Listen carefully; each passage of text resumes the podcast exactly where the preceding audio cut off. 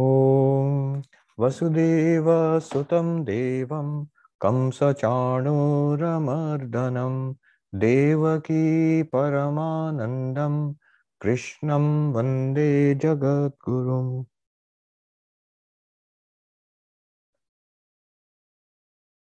So we're studying the Bhagavad Gita in these Friday classes. And um, we were on chapter 8. So let me just a little bit of a background.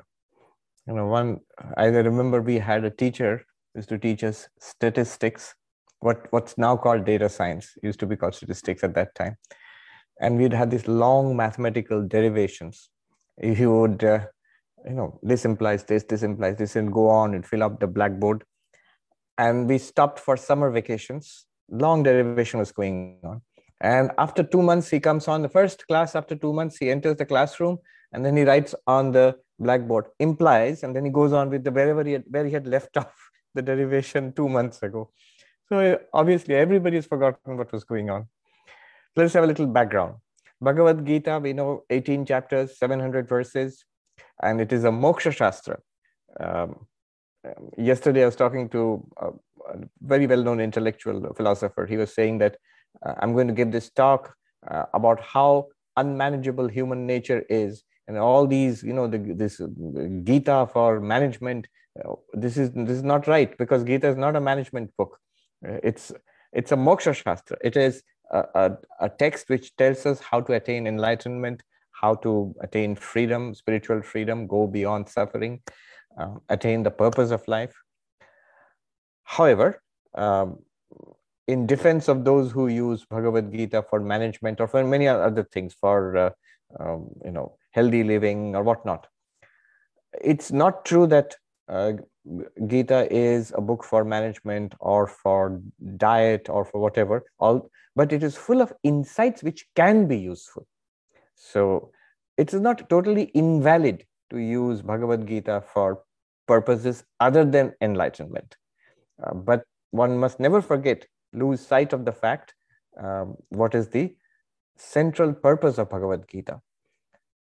I remember uh, there was a Gita class at Harvard University, and there were people from the Kennedy School of Government. They had come to learn about what was the ancient Indian view of warfare, the politics of warfare. I said, You'll be sorely disappointed because you might think the Bhagavad Gita is set in the Mahabharata uh, and in the midst of on, on the battlefield. That's the setting. So there, will be discussion about what there isn't. It starts off in the first chapter with a consideration uh, of uh, the pros and cons of engaging in war, and then the whole thing, you know, sort of fades out to the background. And there's a discussion about what is the self, what is God, what is devotion, devotion, what are spiritual practices, and so on, moral virtues, and so on. Because it's a moksha shastra. It's not a text on governance. It's not a text on war. It's not a text on management. It's not a text on healthy living. But you can get a lot of insights from this and you can apply it in different fields. That's there's no doubt. Primarily a text for enlightenment, God realization. In these 18 chapters, 700 verses divided into 18 chapters, one way of reading it uh, and a pretty accepted way in classical interpretations of the Bhagavad Gita is to see it uh, as divided into three sections of six chapters each from chapter 1 to 6, 7 to 12, and 13 to 18.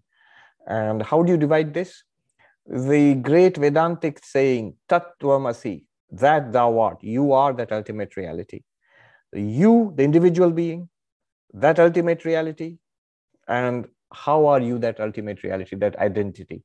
So these are the three sections. The first six chapters tells us about you, I. Who am I? I know what I am right now, but an investigation into what we really are. The claim is we do not know ourselves as we truly are.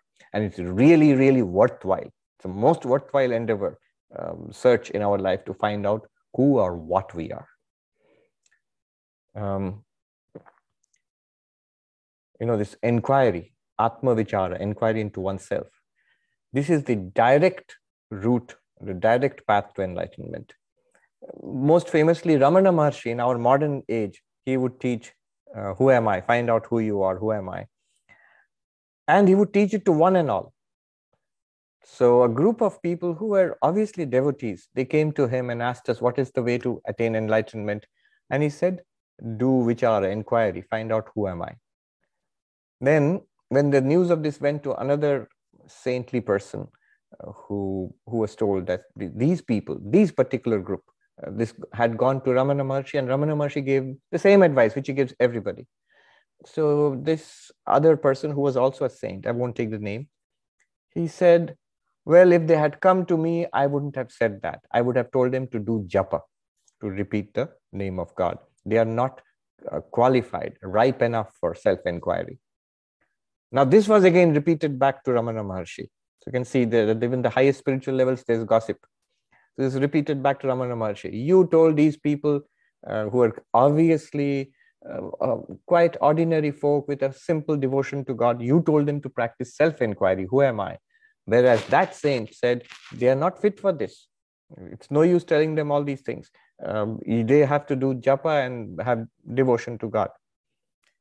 Ramana Maharshi said, He's not wrong, but I gave an honest answer. They asked me a question What is the direct, the shortest way to God realization, enlightenment? And I told them the honest answer. The honest answer is this. Now, so, and he stopped. He didn't explain any further. Honest answer is this that self self realization, find out who you are. Of course, he does not say that um, these those people will be able to do it and become enlightened, or not. but straight question, straight answer is this, and it won't do them any harm uh, if they if they try.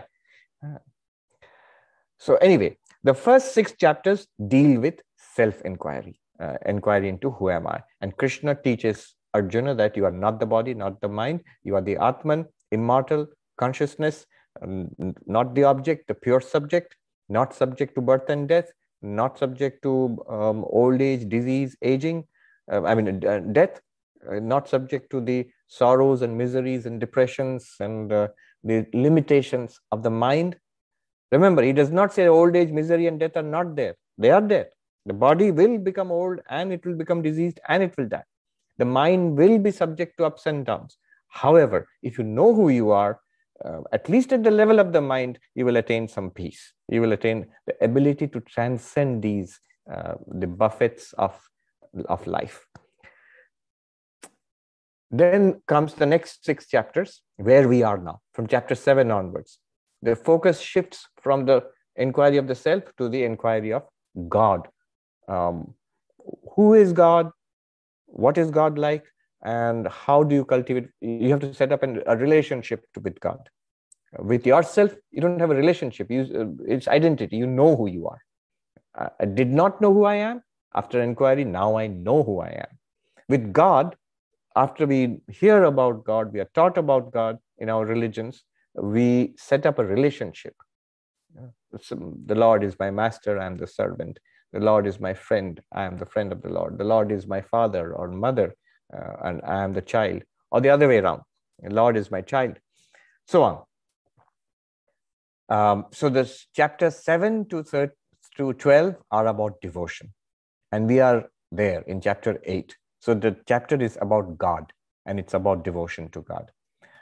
Goal is still the same God realization, enlightenment, and moksha, liberation from sorrow. And then from chapter 13 to uh, 18, again, the, the approach will shift. It will ba- be back to knowledge, to jnana, and the great identity. This is a broad picture. Don't come to me by saying that uh, in the in the second chapter also we had lots of other things apart from self knowledge. We have we were taught karma yoga, and, then in another chapter we were taught about the avatara and devotion to avatara. True, it's just a broad picture. Each of these chapters contains a lot more. Now, eighth chapter, all this was to say the eighth chapter, you will should not be surprised when it is you find it is overwhelmingly about God because it's in the middle sixth, sixth uh, middle third of the um, of the divisions of the 18 chapters. What is there in the eighth chapter? What have we seen so far? Uh, the eighth chapter starts with Arjuna asking seven questions. He asks, what is Adhyatma? I'll explain. Adhyatma, what is Adhibhuta, what is Adhidaiva, what is Adhiyagya, um, and then uh, what is Karma, what is Brahman, and what is um, uh, what is how do you remember god at the time of death and what's the point of that and how why should you do that? That seventh question is actually the theme the the central thing about this you know takeaway from this chapter. Thinking about god loving god and holding on to god specifically at the time of death also. Um, throughout your life but specifically at the time of death. But before that all these other check uh, these questions seven questions the first six questions technical terms all of them adhyatma adhidaiva adhibhautika what do they mean and why why is he asking all this all of these are there because krishna referred to them at the end of the seventh chapter. So he sort of instigated arjuna to ask these questions. And i will not go into the details of that. Basically it's an outline of vedanta. Adhyatma means our inner spiritual reality. And krishna says our inner spiritual reality is pure consciousness. Uh, he answers the first six chap- uh, questions in brief just brief straight answers uh, within one or two verses what is uh, adhibhuta that means this physical universe he says it's made of five elements um, panchabhuta it is material what is uh, um, uh, uh, he says it is uh, the cosmic mind, Hiranyagarbha, all our minds together. Uh, and then what is uh, Adhiyagya? The literally it means what is the spiritual reality to which all religious rituals are offered. You know, all devotional practices, specifically the Vedic rituals. And he says it's God, Ishvara. Uh, Ishvara is Adhiyagya.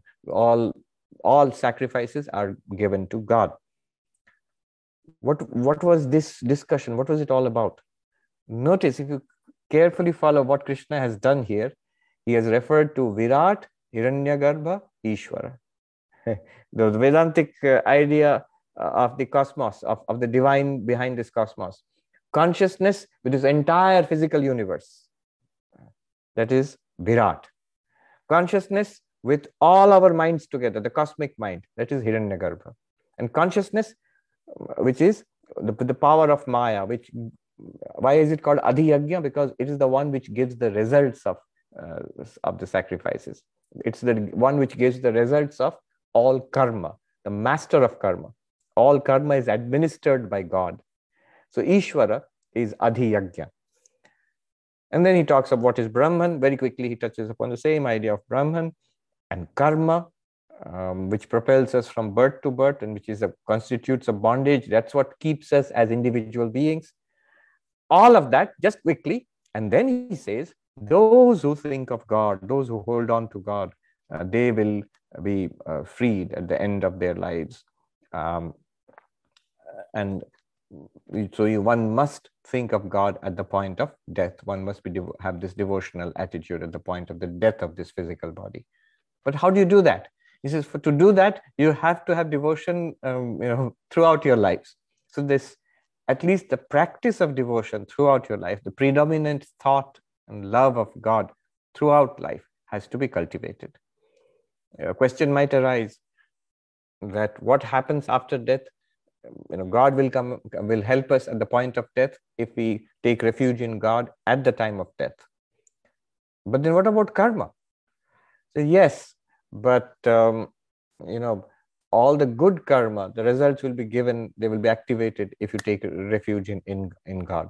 So it's a very powerful thing to do. Most powerful thing to do at the point of death is to take refuge in god that's why in um, all religious traditions which are theistic religious traditions there's an importance of being especially prayerful and devotional at the point of death and krishna makes the point that you cannot do it at the point of death unless you have done it throughout your life um, why just at the point of death? It is difficult at the at in old age also. If one has not practiced, then it's difficult to make these changes in old age. It's better to practice when begin practicing when you are young. Now, what else is there in this chapter?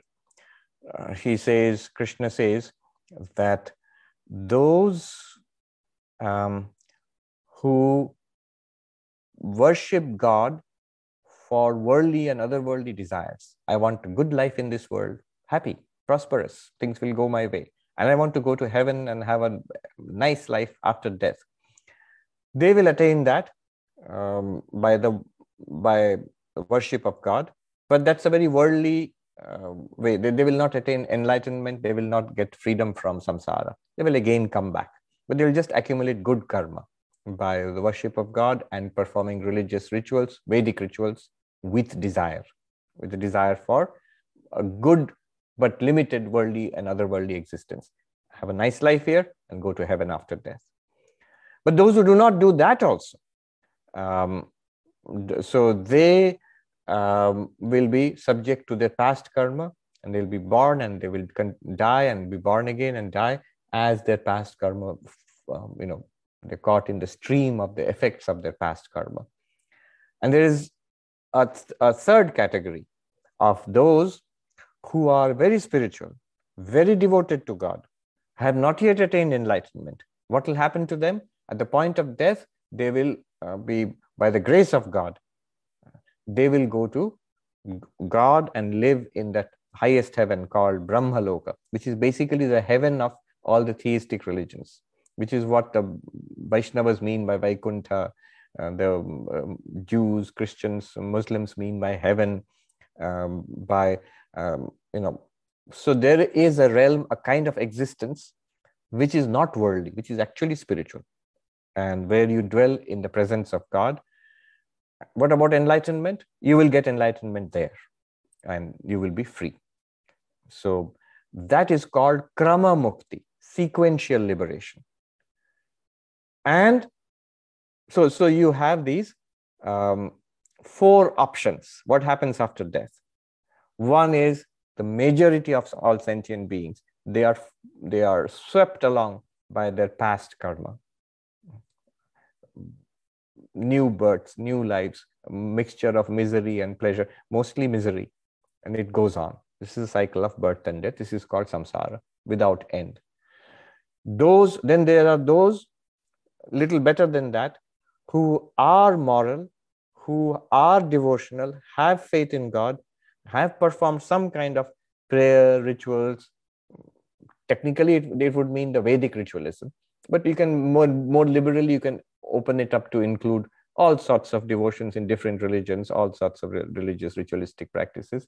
Why do they do that? They want to hold on to God and uh, have a good life here and um, go to heaven and have a good life in heaven afterwards. So that's the second kind who will um, who will have still be in samsara but have a relatively better samsara.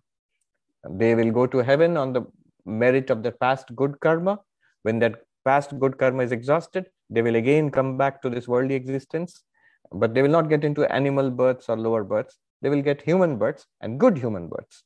And they born in maybe uh, prosperous and good families and get an opportunity for uh, you know spiritual development also so that's the third option um, who are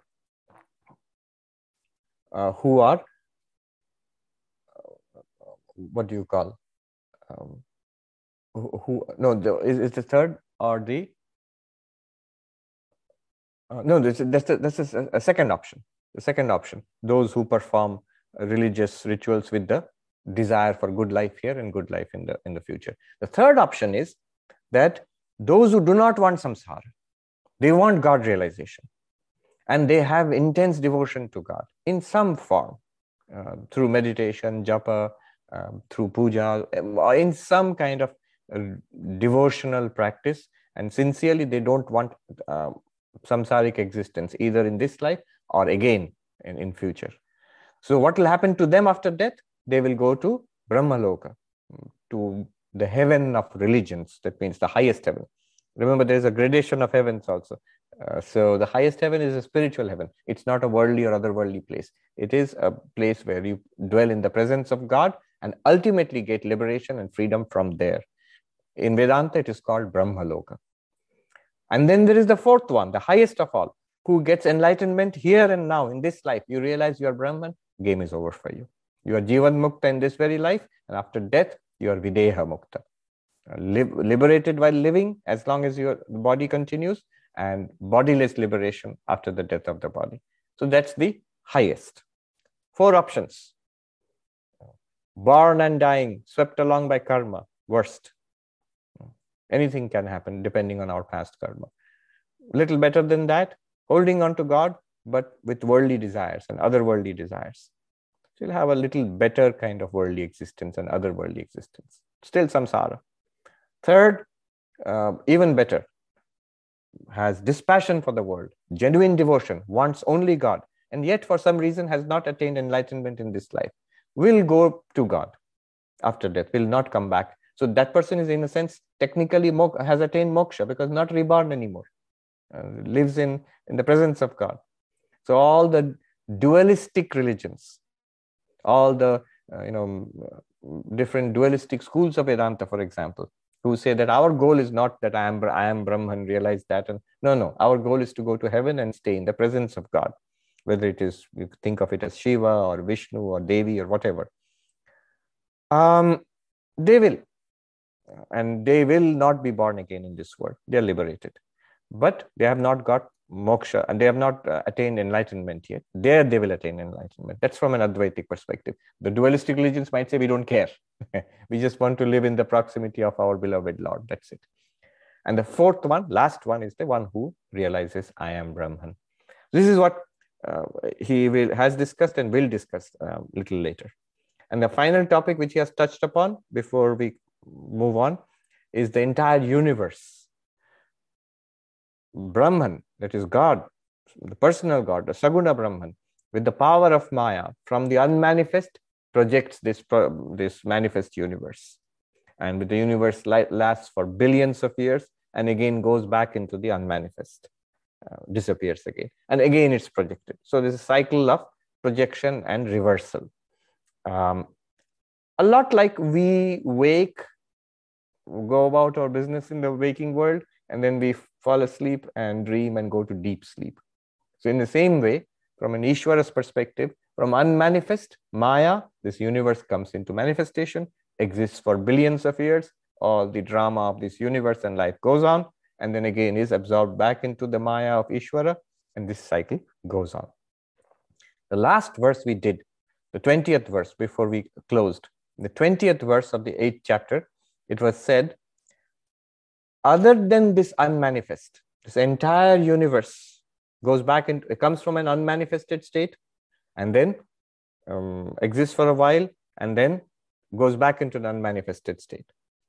Recently, there was an article, um, creation of you know something from nothing, and I, I read it. Some scientists have uh, created tiny uh, particles of matter from quote unquote nothing not nothing. If you see what that nothing is, it's a pretty complex, uh, you know, a lot of complex physics behind it. There are fields, there's something called quantum foam and whatnot. So that's clearly not nothing. It just seems like nothing from our gross perspective. That, that's called the unmanifest. From the unmanifest comes the manifest universe. And then the manifest universe again goes back to the unmanifest. Creation, existence, destruction. Srishti, Sthiti, Pralaya.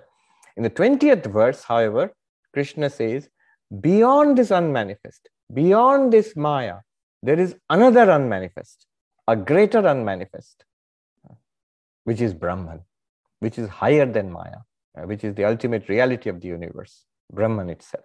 So that was the verse which we did. 20th verse.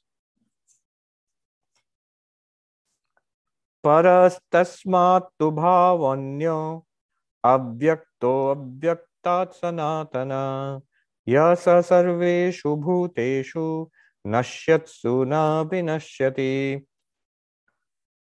So beyond this unmanifest from which the universe has come, into which it will go again, beyond this there is another unmanifest, abhyakta. What is that abhyakta? Paraha, it is transcendent. It is Brahman, existence, consciousness, bliss. It is the absolute reality. Even Maya is not the absolute reality. Sanatana, it is eternal. So Maya is also eternal, but a changing eternal.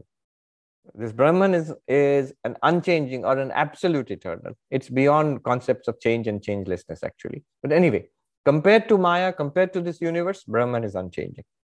Um, Maya is also eternal, but it's a flow like a river. A river goes on, but every moment it's different. Similarly, this creation, this universe, it is there all the time. sometimes in this form, sometimes disappears back into Maya, but it is continuously changing. Brahman is not like that, Sanatana, eternal.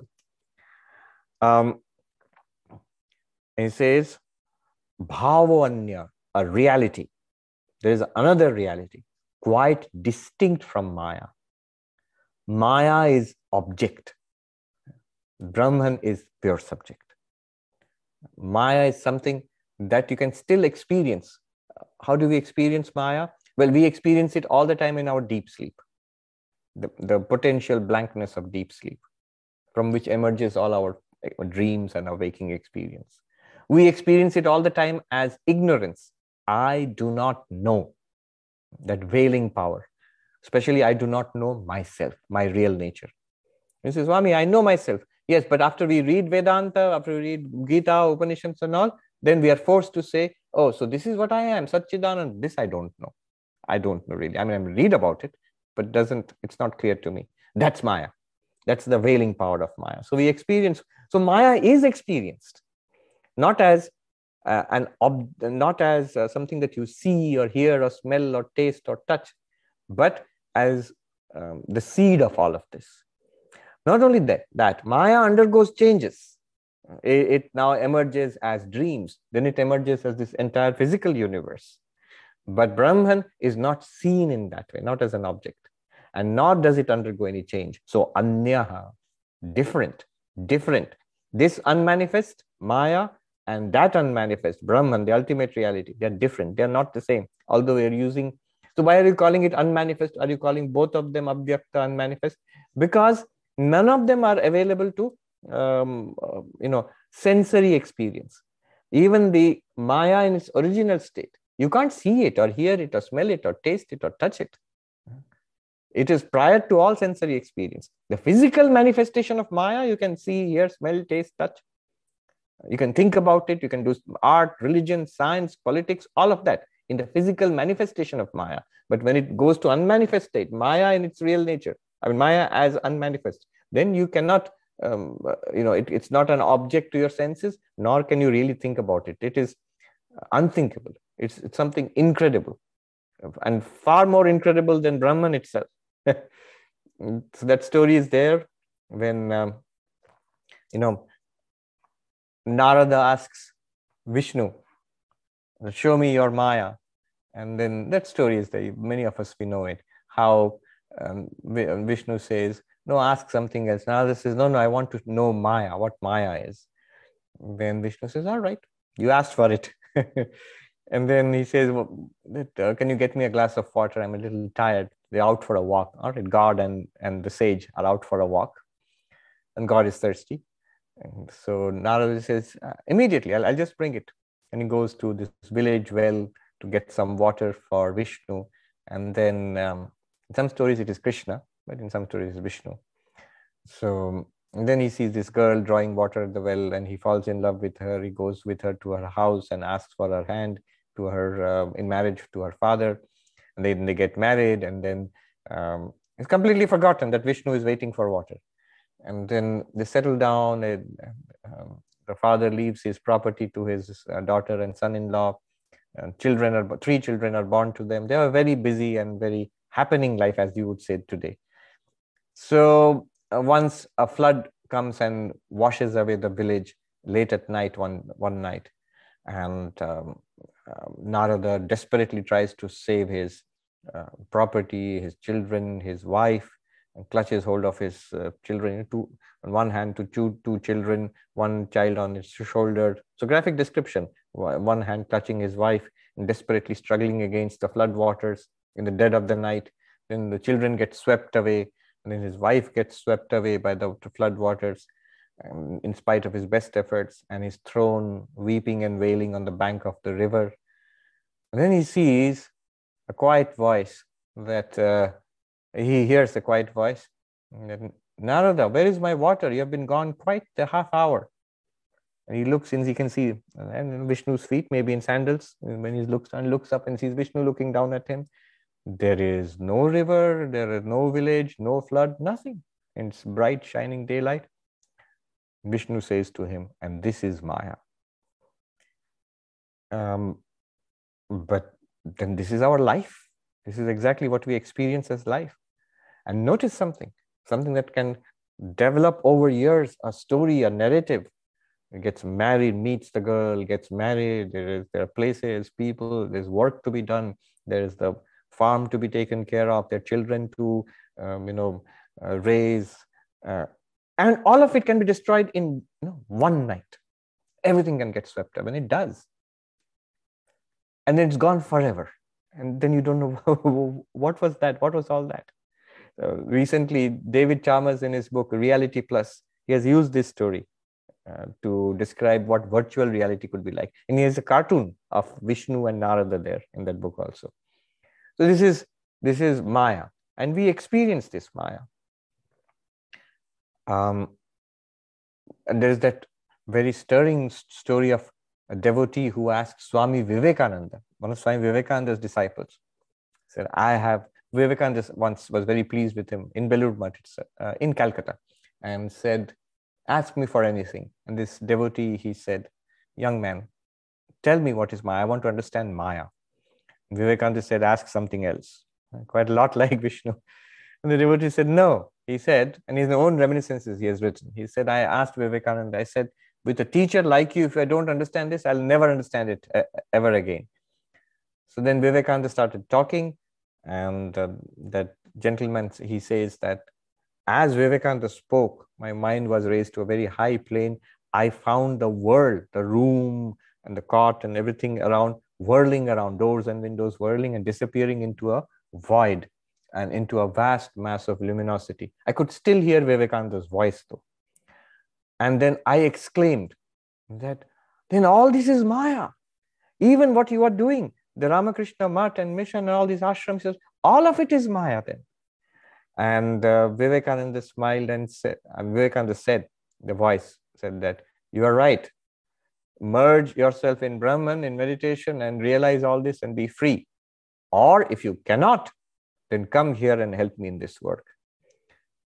Now, this gentleman says that I addressed Vivekananda in, in, you know, in Bengali Indian languages, you have apni tumi. So apni is like you address somebody senior to you, uh, somebody like your parents or your guru or somebody is apni. In Hindi, it will be ap.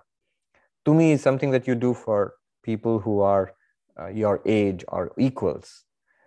And so this person, he, this man, he said, I suddenly realized to my horror, I had addressed Vivekananda as tumi. Don't do that to your guru. The moment I realized that, in the sense of difference, hierarchy comes into his mind, suddenly the whole world snaps back. And he sees Vivekananda sitting on that cot and looking down at him and smiling. Um, if you're interested in knowing, you know, we want to know then what did what is it that Vivekananda said to this this person to give him this realization. So he has not mentioned that, but you know, Vivekananda gave three lectures on Maya. So if you want to get a sense of what he might have said, you have to see the, read those lectures. Anyway, so quite apart from Maya is this Brahman, which is existence itself, not a changing thing like Maya, which is consciousness itself, not an object to consciousness, which is bliss and fulfillment itself, not a mixture of pleasure and pain like Maya is. So this is how Brahman is different this unmanifest is different. Where is Brahman? Where is Brahman? Yes, sarveshu bhuteshu. In all beings, in all human, human beings, on all living animals, in plants, in non-living things, in all beings, in all existences, in this, in, in, the tiny and in the vast, in the near and in the far, uh, in physically, externally, and internally in our minds and thoughts and feelings in all things, Brahman is there. Where is Brahman? Here, here. We have heard it again and again. Even learned people, scholarly people who studied Vedanta, they make a mistake. You know, sometimes people say, when talking about Vedanta, oh, Vedanta says, see, Brahman is the only reality, the world is false. And so all of this, you know, this is false, and Brahman is the reality. No, no, no, no, you're making a big mistake. But that's what Shankara said. Brahman is real, world is false. This is the world, it's false. Brahman is real. There's something called Brahman. Maybe then you access it in deep meditation or something. No, no, no. Look carefully. What is Krishna saying? Uh, what is Shankara himself saying? Where is Brahman? When you say world is false, true. But when you say this, here is the world, it's false. But what, when you say this is the world, this is Brahman plus world. If you say this is false and there is some other Brahman, you have thrown out the baby with the bathwater. It's like saying the gold is the reality. It's not the necklace or the or the bracelet or the ring is not the reality. The ornaments are not the reality. It's gold. Oh, all right. Then I'll throw the ornaments away. I'll look for gold. You'll never find it. Then please teach me where to find the gold. In every golden ornament, there is gold. In everything that exists, there's Brahman because Brahman is existence, is pure being. In every conscious every experience, there is Brahman because Brahman is consciousness. Without consciousness, no experience. So this Sat Chit. And every movement for happiness, fulfillment, the striving you see all around you. The spiritual striving, non-spiritual striving, everything, this vast movement going on in this samsara. This is the striving is towards Ananda. Brahman is this Ananda. Where is it? Here, here, here. So people make a mistake. Don't be mistaken about it. You are immersed in Brahman. You're in an ocean of Brahman, you don't see it. It's like a fish in the ocean does not know what water is. We are right here, right now. We're immersed in God all the time. How do you then distinguish Brahman from not Brahman? Nashyatsu navinashyati is next. Notice one thing about the world it changes. We've already said Maya and its products are continuously changing is somebody might ask a Vedanta scholar, but Maya is not changing, its products are changing. No, Maya itself is dynamic. It's composed of sattva, rajas, tamas, and those sattva, rajas, tamas are they are in sometimes they are in equilibrium, and that is the state of pralaya, cosmic dissolution. And other times they are active, one changing into the other, and that creates this universe. So that's Sankhyan cosmology. Basic point is Maya is continuously changing. Products of Maya are continuously changing in all this change, there is a background of no change. There's one thing that does not change, but something, uh, note this carefully. When we say Brahman is in this world, uh, it does not mean Brahman is contained in this world, like, say, if you have a bowl and you have got um, uh, peas or uh, fruit or, you know, apples in a bowl. It's not like the world is a bowl and in that Brahman is kept, not like that it's not like a cupboard in which many items are stored so one item is brahman. Not like that. It's not like the body in which there are many organs brain and heart like that. One one more thing is brahman. Not like that. Brahman is not the ultimate reality is not one type of reality one existing thing among many existing things. No it is the very existence of all of them. Uh, it is also not when he says the in all destructible things there's the undestruct indestructible the, the non-changing it is also not don't think of it as oh so it's like a compound in which everything is changing but one part is not changing. Not like that. Uh, one good example would be a movie. So everything in the movie is changing. The movie itself changes. And the movie is finished another movie starts and everything in the movie is changing. But the screen is not changing but the screen is not a character in the movie. Is not an item is not a part of the script of the movie right uh, but it is the reality of all movies. Similarly, being or existence here everywhere.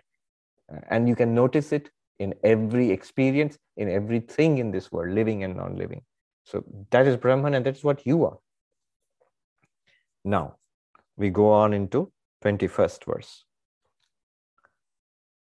अव्यक्तो अक्षर इत्युक्त तमाहु परमां गतिम् यम प्राप्य न निवर्तन्ते तद्धाम paramam mama that unmanifest which is brahman which is called the imperishable is said to be the supreme goal attaining which they return not that is my supreme abode or state the point here is all this metaphysics is fine why should we care the answer is you should care because it's a solution to all your problems we should care because this is the answer to all your questions. I often say, in Advaita Vedanta, there is one answer to all questions, one solution to all problems. this is an important thing to note because especially these days it is fashionable. Uh, give me some practice for a little peace of mind. Give me some practice for uh, can you give me a, uh, some practice for a little uh, you know, managing stress or practice for developing compassion for others or practice for um, this and that? uh, so i'm often asked to give a talk on hinduism or vedanta. And so now it's it's part of the academic curriculum you know so so, so swami at the end of the class can you add one can you show us one practice? See advaita vedanta is not about a bunch of isolated practices. Even buddhism isn't. It's often buddhism which is taught as a, a few practices for mindfulness a few practices for uh, calmness a few practices for developing compassion. No no no no buddha also had one central insight which he wanted to share. And then you can have lots of other practices. So uh, it's the, the problem of the modern secular approach is to to dismiss the central insight and then mine the resources of religion for something that can give a little bit of secular uh, help in this world. A little peace of mind little stress busting little boosting the immune system or um, handling the wrinkles in the face little better interpersonal relationships a little more ecological approach all those things you can do but it's a very secular way of looking at spirituality because you are ignoring the essential the core teaching of spirituality in all meditation, the core teaching, in, in say, in, say at least in yoga, is that there is something beyond the mind that has to be realized. In all devotional practices, in all theistic religions, the core teaching, quite apart from this practice and that practice, the core teaching, God exists and you have to have a loving relationship with God. That's the core teaching. In Advaita Vedanta, the core teaching, you are that. You are Brahman. That's the core teaching. Uh, not uh, you know discrete uh, little in Bengali you say kuchro. It means um, I don't know how to translate that into English. Uh, scattered practices, little practices here and there. I have learned 20 ni- nice practices. You might, and they might improve your day-to-day life a little bit, but that's not the point of uh, spirituality. So he said, what's the point of spirituality? Yam prapya na nivattante. This is the ultimate goal of all life, attaining which you have fulfilled the purpose of life. The goal of life is attained, from which you do not come back into nivattante, you do not come back. Come back where? Come back to death, come back to misery and limited existence, limitations of sorrow and uh, striving and frustration, never attaining fulfillment, that limitation is gone forever. You attain, but for that, one goes beyond this uh, limited body mind. Limited body mind will continue as long as life is there, but even after the death of the body mind, nothing is lost. You remain as this unlimited ocean of existence. So never come back into limitation again. Yang prapya nivartante. That's the goal. It's not one little goal among many goals. It is the goal for which all other goals are subsidiaries. Whatever we are trying to do in life, whatever we're trying to do in spiritual life is this. Whatever we're trying to do in any, any life, secular life also, in art, religion, science, in war, in criminality, in hatred, in fights and quarrels, in love, in desire, in all of that, whatever we are trying to do is, is ultimately this. We just don't know it. This is what, what is the point of it all. It's the entire game that is going on. And Tadhama paramam. What is that you attain? You attain my real nature, my transcendent nature, which is existence consciousness, which you are. Paramam gatim. This is the ultimate goal of all existence, of all life, of a human life, definitely, and of all life. It's the goal of all spirituality. It's the goal of Vedanta, Advaita Vedanta. It's the goal of all spirituality. It's the goal of all life also. Then, um, 22. Purusha sapara partha. No, so is that it? Yes. Purusha sapara partha bhaktya labhyastu ananyaya yasyantastani bhutani yena sarvam idam tatam. Great, I want to do this. How do you attain it? He says that supreme being, O Partha, in whom are all beings and by whom all this is pervaded, is attainable by one pointed devotion. And ah, now you non dualists are caught. But wait, remember, this is the section on God and devotion from chapter 7 to 12. So he says, O Partha, O Arjuna, that reality, you want to attain that? Yes, of course. You have advertised it enough. It sounds great. I want to, I want to get that. How? How? Tell me how. Bhaktya, by devotion, by love, by adoration, by worship. Faith, worship, devotion, adoration, surrender, uh, continuously dwelling in God. What kind of devotion? Ananyaya. There's no second anymore. The one and only one thing in our life is God. I love the Lord my God in whichever form you love, whichever way you understand God, uh, with nothing else. Everything else, yes, other people, whatever is there in life, everything I love through, in and through God. Not as I love God plus so many other things. No, only God. Ananya, without a second. But if you see Shankaracharya's commentary, you will, you will smile. He says, by devotion, so what would Shankara say to this, the great non-dualist? He is quite brazen here. He says, devotion. What is devotion? It is the knowledge. What is what knowledge? The knowledge of the self. I am Brahman. what do you mean? This is, clearly it's devotion. Love of God is being talked about. And you don't seem to be budging from your self-knowledge. Aham Brahmasmi. But he says, Ananya, non-dual, without a second. There's only one without a second. That is Brahman. And devotion to that would mean um, uh, focus on that without anything else. So, this word ananya, ananya or ananya, not no second, there's no other. It means the love for in which there is no other thing except God, only God and God only. It is the focus in which there is nothing else except God. That is samadhi. And it is the knowledge in which I realize I am Brahman, Ekam Eva Advitiyam, one only without a second. All of these come from Ananya. Very beautiful word. No other. In love, no other except that. In uh, thinking, meditation, no other except that one, one reality. That is samadhi actually.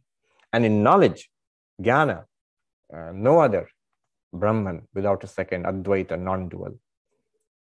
So, this bhakti you can understand as love, you can understand as meditation, you can understand as knowledge. Jnana, yoga, bhakti, all are included in this. So, Shankara is right in that way.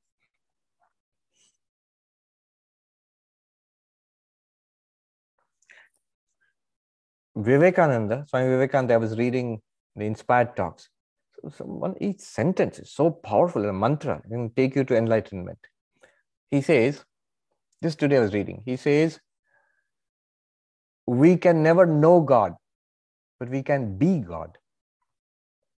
Knowledge is a lower state, a degradation. What does he mean by that?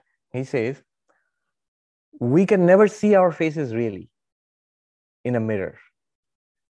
How interesting that example. What a precise example. We do see our faces, but what we see is not the face itself. Uh, it's a uh, it's a nice copy of our faces. It's secondhand. It's a reflection. That's all that we can see when you see in a mirror, and it depends on the mirror also.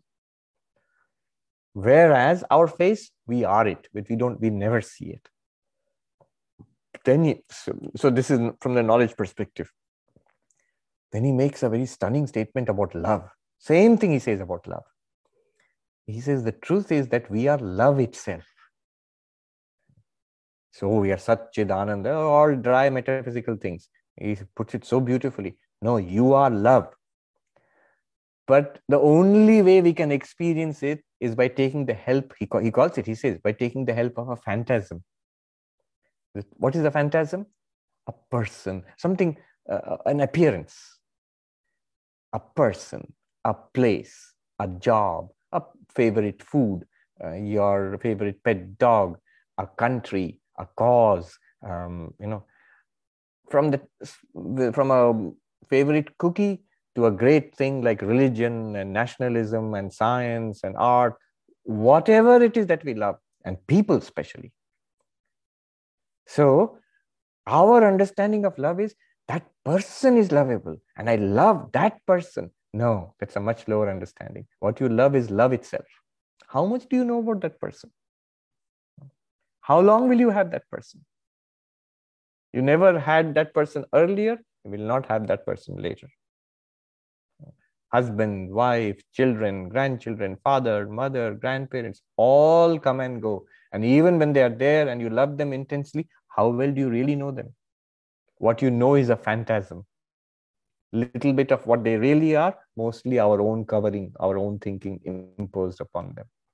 And even what they really are, the little bit you know, is continuously changing.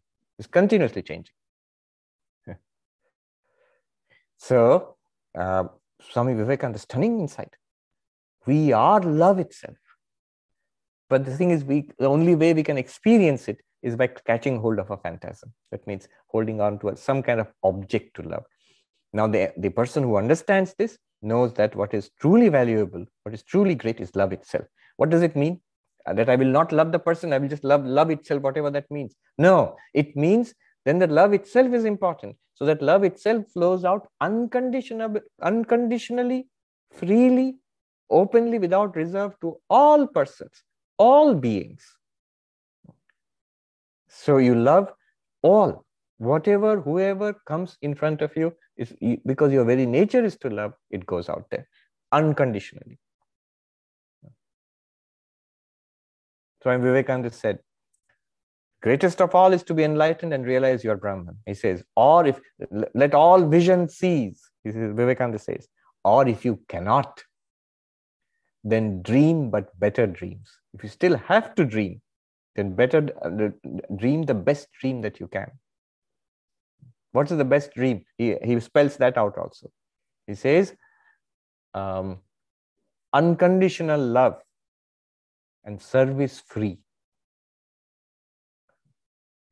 So love without any condition, everybody, all the time, internally at least. And then actually, what do you do? Service and free. I give without asking for anything. My time, energy, my resources, um, continuously flowing out because these are these are all uh, manifestation of Maya or Brahma uh, of, of Maya. They will continuously flow. Better, he says, give, give, and do not look back. Whoever looks back his ocean dwindles to a drop. So you keep on giving. Don't think it will ever be exhausted. It won't be. The more you give time, energy, love, service, your, your resources, more will flow through you. It is absolutely sure. In any case, you don't need any of it for yourself. You are the infinite Brahman. These are all the riches of Maya, the glory of Maya. Let it flow. The best use it is in service of those whom you love. Whom do you love? Everybody. So uh, here he says, Ananyaya Bhaktya. And then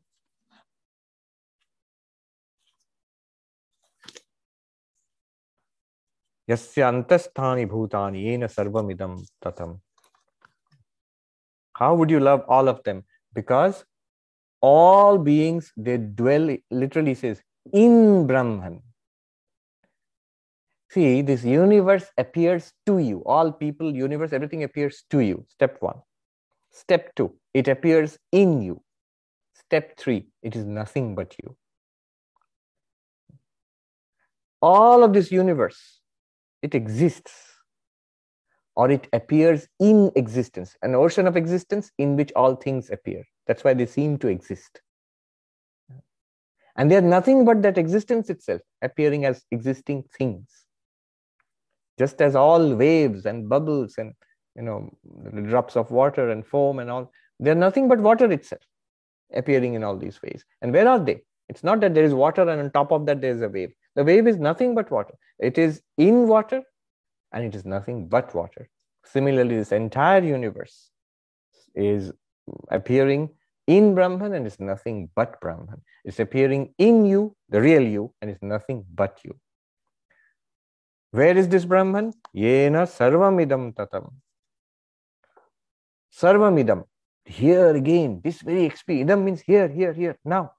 What you are right now, where you are sitting, the people you are around, around you. However crazy it may seem, all those people may seem crazy and unjust and unfair and miserable to you. They're none other than God. And they're, you say, I don't care. It's an awful God. Well, they're none other than you. They're your own reflection. They're literally you. And uh, you pervade in every bit of them, God dwells. You dwell in every bit of them, every being which who is around you. Sarvam idam here. That's why I'm telling you the huge misunderstanding of Advaita Vedanta happens when you, you know, like a, uh, Brahman is real, Vedanta says, and this world is false. But when you say this world, what are you dismissing? You're dismissing Brahman itself. You're getting rid of God when you get rid of this world. Because here is this is God is appearing in the form of this world. Everything in this world, every person, every being in this world is pervaded by the divine. So these are very glorious verses. Next, he will switch to that topic which I mentioned earlier uh, the pathways. Suppose one does not realize this right now in this life, then what's open to us? So we are not going to go the miserable way of not being spiritual or religious at all.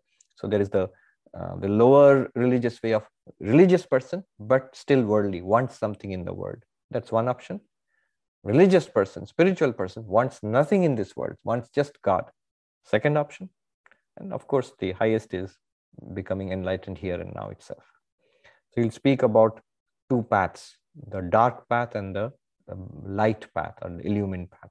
The dark path is where people are religious, are devotional, they believe in God, but they're still holding on to the world. So they'll come back to this world again. That's the dark path.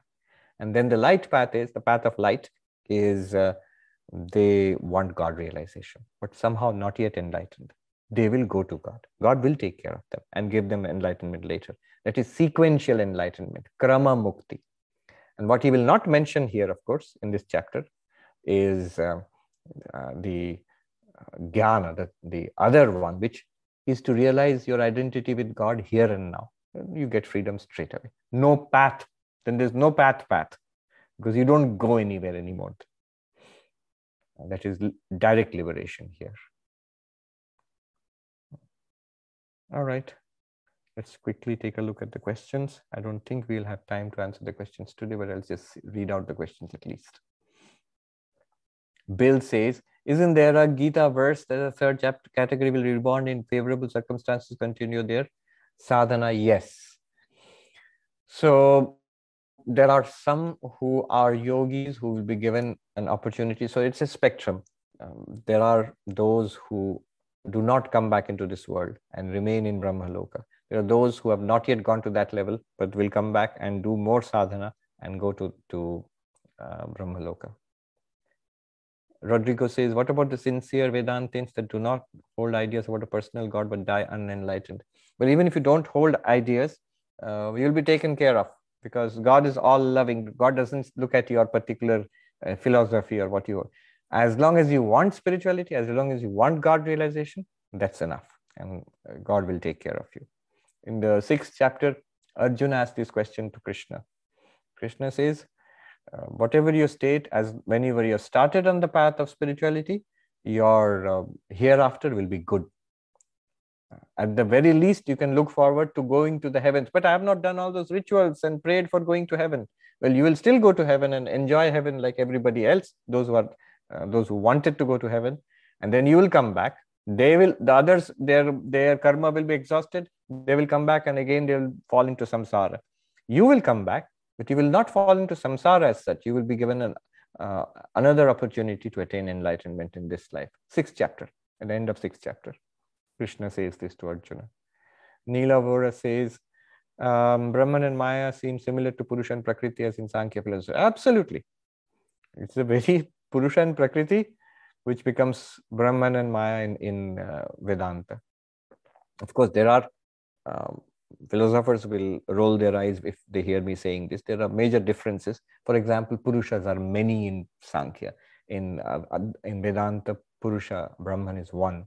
Prakriti is separate from Purusha in um, uh, Sankhya. In Vedanta, Prakriti is Maya, the power of Purusha, or power of Brahman. So these differences, big philosophical differences are there.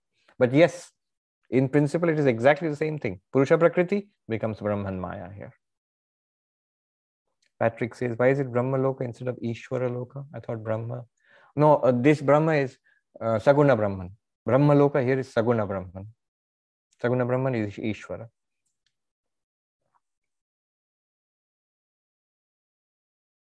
And it's interesting, even the Buddhists who don't have a concept of personal God, a creator God, they still have a pure land concept of a state of, you know, slightly below full enlightenment, where highly advanced spiritual seekers will go and dwell. Hmm.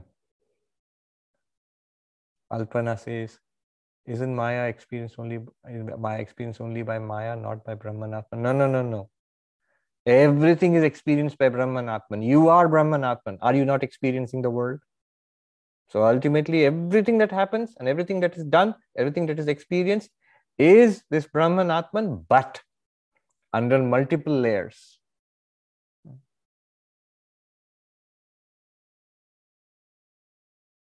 It is mediated by Maya. It's because of Maya all of this is happening. Shiva Priya says, isn't the fourth level rebirth how Swami Turiyananda, Ishwar Koti monks, Vivekananda came, or incarnations can be considered from Brahma Loka. So that is not mentioned here, um, but you are right. There might be another category who are fully liberated and yet choose to hold on to their individual existence to help humanity. They come once in a while. Imagine a Jivan Mukta who doesn't die, suppose. So holds on to individual existence and yet knows is fully established in identity with Brahman. Such maybe there may be such people. I mean, Sri Ramakrishna says there are.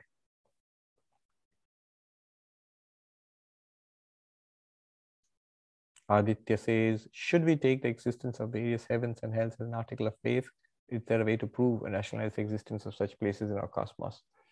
Heaven, hell is beyond the known cosmos. So the way we know about it is um, from the Shastra. Just as, how do you know God exists? we are talking the 7th to 12th chapters. Notice one thing in um, chapters 1 to 6, uh, we're talking about who am I basically. And chapter 7 to 12, uh, we are talking about God. From 7 to 10, Krishna will give a very glorious description of God. And then what is Arjuna's reaction? He says, I want to see. I want to see. Why would he say that? He never said that for uh, the self. In the first six chapters, he didn't want to say, he didn't say, I want to see this self. He knows he exists. It has to be realized. It has to be realized through self inquiry and spiritual practices. But God, when he uh, hears about it from Krishna, well, he has heard about it. He tells Krishna, I believe you, but I would like to see it because it's not really part of our experience right now. Unless you are Sri Ramakrishna having a continuous experience of Kali, we, we generally don't have an experience of God. We we read about it we believe in it. We sort of even may feel a kind of divine presence that much. We don't have a direct experience of god as we are having an experience of ourselves or this world. Um, so saguna brahman is an article of faith. Similarly heaven is an article of faith so that's why those who have a problem with all of this ramana maharshi would say find out who am i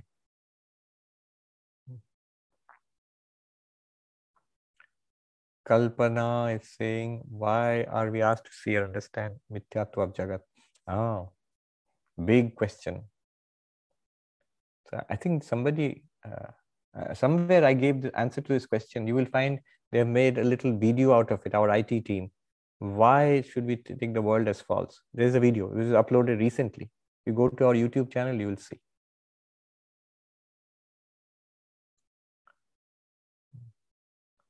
Girish asks, how and why does existence appear as existing things? It's the very nature of existence. It is And if it didn't, you know, you could accuse existence. What good are you? Your existence, but nothing exists. So existence immediately hurries up and uh, appears as things existing. If no things existed, say, what good is existence? There's nothing. No thing. So you want some things to exist. Tables, chairs, people, good and bad. So existence obliges and comes forth as this one existing world. And then when we suffer and we say, oh, why did it happen? You asked for it. Your question is, why does existence appear as existing things? What are the options? Two options. It could appear as existing things as this universe, or it could not. It may, need not. It could just remain as pure existence without any existing thing at all. And that's what existence does. When there is the universe, Srishti, Sthiti, existence uh, is existing as existing things. When there's Pralaya, the entire universe is absorbed back into the Maya of Brahman. Existence uh, exists as existence itself without any existing things. So from manifest to unmanifest. When it becomes manifest, we say things are existing. Here is a universe. When it becomes unmanifest, it seems to be nothing. But Brahman is still there. Michael Bird says, similar to how my reflection of face is just a copy of the real thing, not to be confused with the real face, is the object of my love, a romantic partner, also a reflection of true love, not to be confused with real love, uh, aka Brahman. It's a limitation of real love. That's why it is a source of pain and suffering also. It's a source of pleasure and joy because love is always, it gives joy. But then why does love give pain and suffering? Romantic partner, children, um, you know, any anything that that you that you love. It could be a cause. It could be you know like a nation or a organization or something whatever limited thing you love will be a source of pain. Ma Sharada put it very nicely. And she said, ভালোবাসবে ঈশ্বরকে মানুষকে ভালোবাসলে দুঃখ আছে so she says love god if you love a person as a human being there is there will be suffering there'll be happiness also if you love there'll be happiness but there'll also be suffering because the human aspect comes into play there and that's a phantasm. We are holding on to something that's not really real. Um, so object of my love a reflection of true love. Your love uh, for the object of your love the person of your love that's a reflection of true love. And you're using the object of your love as a way of manifesting that true love.